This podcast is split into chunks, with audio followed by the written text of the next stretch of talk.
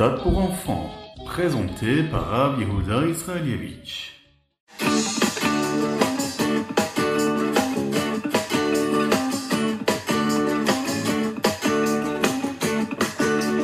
Bonjour à tous, infiniment heureux de vous retrouver pour partager avec vous le Ritat du jour. Aujourd'hui, nous sommes le premier jour de la semaine, Yom Rishon, de la parashat Bamidbar, Chav Gimel Yar et Tafshin Pe Gimel Shnatakel, l'année du rassemblement.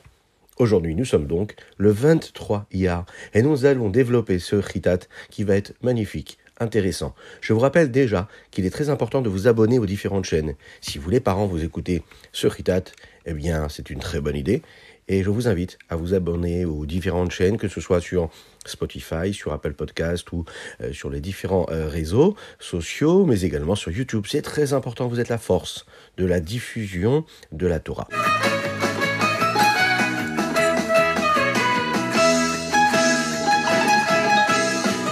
Et nous passons tout de suite au roumage du jour et nous sommes dans le Rishon.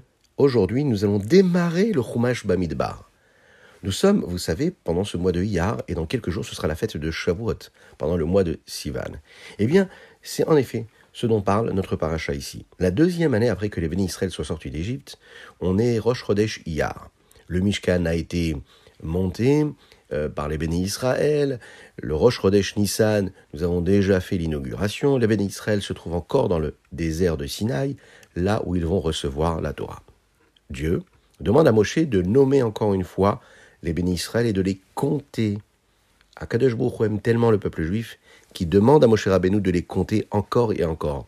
Vous savez, c'est un petit peu comme quand on une personne qui a des diamants, eh bien, elle est intéressée à chaque fois à les compter parce que tellement elle les aime, elle est fière, elle est contente de les avoir, elle va compter encore une fois tous les diamants qu'elle possède. À tous les niveaux. Les enfants, eux, quand ils ont des jouets qui leur plaisent, ils vont les compter. Ils sont heureux d'en avoir. Et à chaque fois qu'ils les comptent, c'est de cette façon-là qu'ils montrent qu'ils les aiment. Eh bien, Dieu, c'est pareil. Dieu aime le Ham Israël et souvent, il les compte. Vous savez que quand les bénis sont sortis d'Égypte et qu'ils ont fait la faute du veau d'or, il a fallu les compter. Là maintenant, on est après le mois où nous avons construit le Mishkan, où déjà la Shrina, la présence d'Akadosh Baoru, l'évidence de Dieu se trouve sur le peuple d'Israël. C'est à ce moment-là qu'il va falloir les compter encore. Et pour ce faire, Akadosh Baruch va demander à Moshe Rabbeinu de les compter d'une certaine façon. D'abord, il devra compter les hommes qui se trouvent dans chaque tribu au-dessus de l'âge de 20 ans. Bien sûr, vous le savez, on ne les comptait pas en les montrant du doigt. De quelle façon Moshe Rabbeinu devait les compter En recevant de chacun Machatzit à shekel, l'un demi-shekel que chacun devait donner, et de cette façon, Moshe comptait en fait les demi-shekels qui correspondaient à chaque personne, et de cette façon-là, il a pu savoir combien il en avait. Il prenait avec lui chaque chef de tribu et il comptait avec lui les personnes qui se trouvaient dans cette tribu. Pour cela, il devait par exemple euh, s'assurer que le père et la mère fassent partie de la même tribu. Parce que si le père d'un des enfants ou des jeunes hommes qui avaient 20 ans se trouvait dans une tribu, et que la maman, elle, avec qui il s'était marié, venait d'une autre tribu, eh bien, on devait compter cet enfant-là en fonction de la tribu du papa. Et en effet, Moshe va accomplir tout ce que Baruch va lui demander.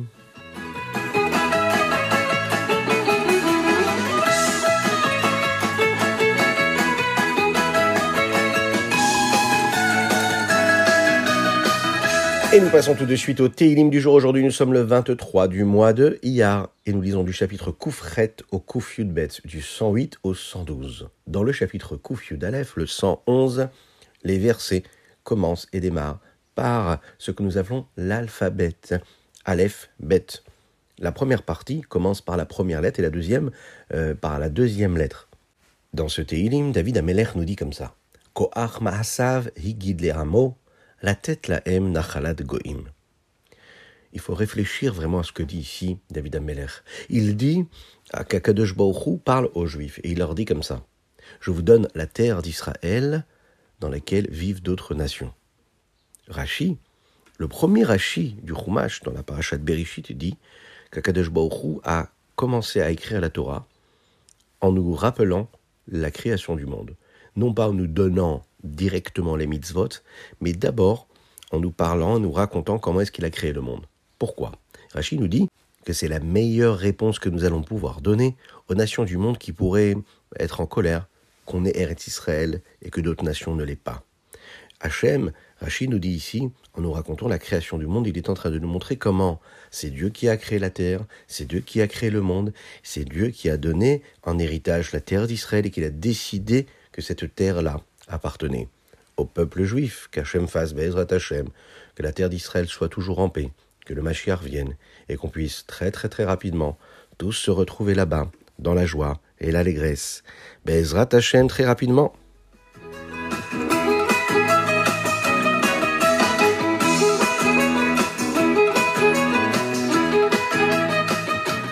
Et nous passons tout de suite au Tania du jour. Aujourd'hui, nous sommes dans le chapitre 51, toujours le Chav Gimeliyar.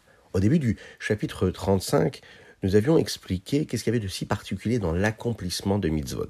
Nous avons dit que ce qui est essentiel quand on accomplit une mitzvah, c'est euh, de le faire avec la crainte de Dieu et l'amour de Dieu.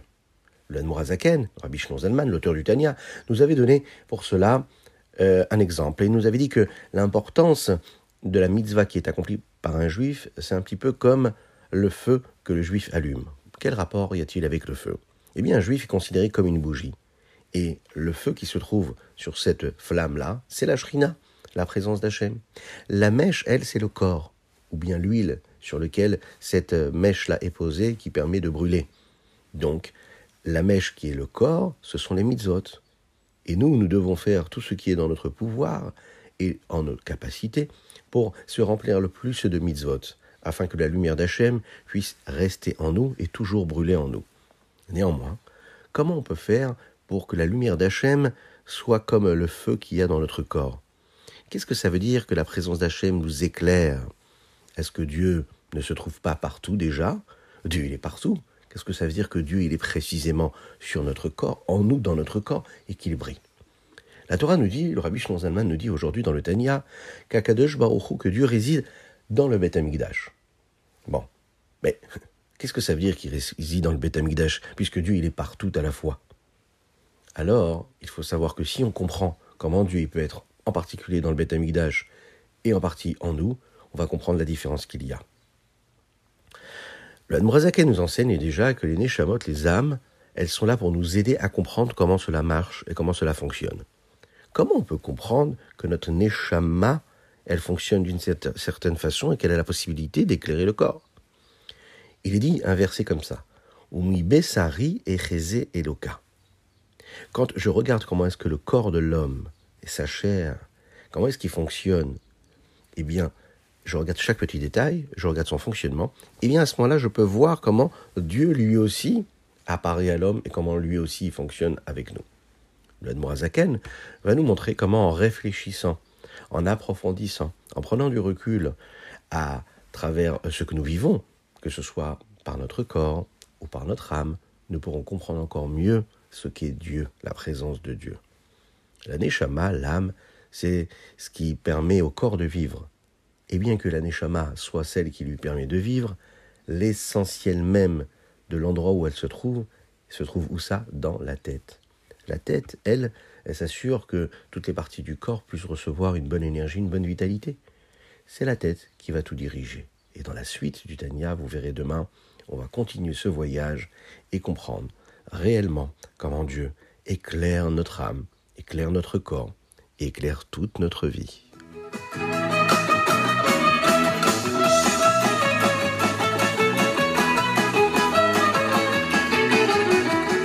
Le Hayom Yom, aujourd'hui nous sommes Rav Gimeliar et nous sommes le 38e jour du Homer.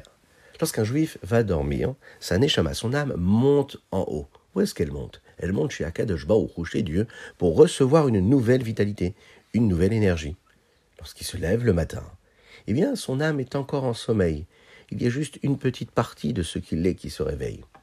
Pour pouvoir réveiller véritablement la neshama, l'âme, afin qu'elle puisse avoir les forces de travailler, de s'investir, de faire ce qu'elle a à faire avec le corps dans lequel elle se réveille, il faut qu'il y ait la tfila.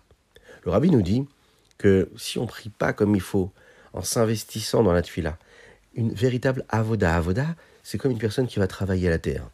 Ça demande beaucoup d'efforts. On va labourer la, la terre, on va la travailler, on va mettre des semences, on va ensuite abreuver cette terre-là, on va l'irriguer, on va travailler dur afin de pouvoir récolter des fruits ensuite. Eh bien, la tfila, c'est appelé une avoda. On doit travailler, on doit travailler dur. On doit prier en essayant de comprendre chaque mot qu'on est en train de dire, en prononçant chaque lettre de chaque mot qu'on est en train de dire. La Neshama, elle est même fatiguée parfois. Alors pour pouvoir la réveiller, lui donner envie et la possibilité de nous éclairer, pour retrouver le goût par exemple dans l'étude de la Torah quand on n'a plus envie d'étudier la Torah, quand on veut retrouver le goût d'accomplir les mitzvot, la joie, l'enthousiasme, eh bien, vous savez ce qu'il faut faire? Il faut travailler la tfila. On n'a pas envie de faire la tfila, on se concentre, on prononce chaque lettre, chaque mot, on essaye de réfléchir à rien d'autre que ce qu'on est en train de prononcer. On pense à la grandeur de Dieu. Et là, vous savez ce qui va se passer juste après? C'est une promesse. Très rapidement, on retrouve le désir et l'envie. Si Chazvé Shalom, que Dieu nous en préserve, on ne prie pas comme il faut, alors le judaïsme commence à nous ennuyer. La Torah, on trouve ça banal. Ça devient compliqué de faire les mitzvot.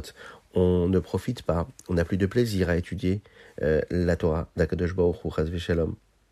Et malheureusement, si une autre personne nous voit comme ça, eh bien, elle se dit, bon, la Torah, ça n'a pas l'air si beau. C'est pour cette raison qu'on doit faire beaucoup, beaucoup d'efforts, s'investir énormément dans ce travail de la tfila, dans cet effort que l'on fournit, afin qu'une personne qui puisse nous voir, nous, nous, nous, croiser, elle se dit, voilà quelqu'un qui représente la Torah et les mitzvot, voilà quelqu'un qui a la joie de la Torah et des mitzvot, et ça lui donnera lui envie d'accomplir la Torah comme il faut. Et c'est sûr, que dans ce cas-là, Machiar se rapprochera encore et toujours plus vite.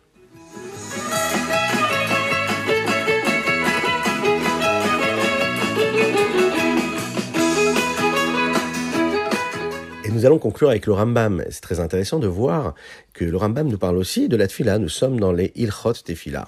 Dans le chapitre bête, le Rambam ici nous parle des brachot que nous rajoutons dans la Hamida Shmona euh, comme par exemple Ya'alev Yavo, Ya'alev Yavo, que nous disons le jour de Rosh Chodesh.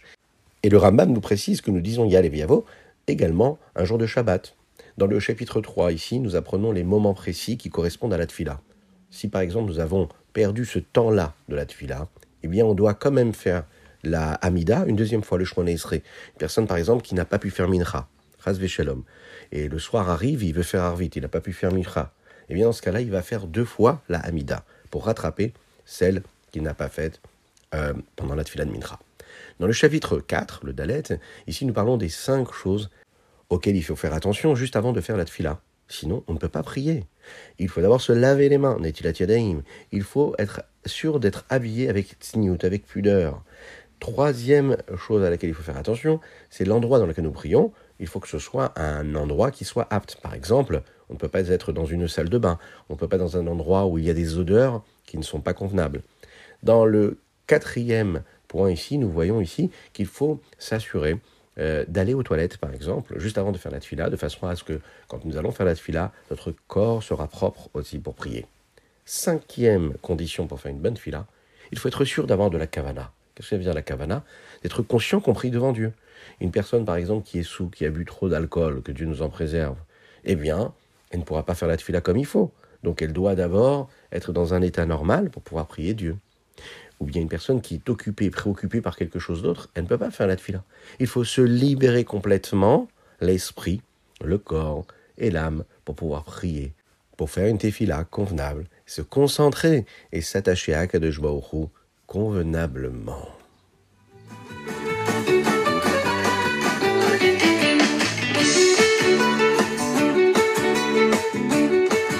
Et voilà, c'était le ritat du jour. Aujourd'hui, nous avons étudié ensemble pour la Refoua les la guérison totale et complète de Avraham Nissim Ben Sultana.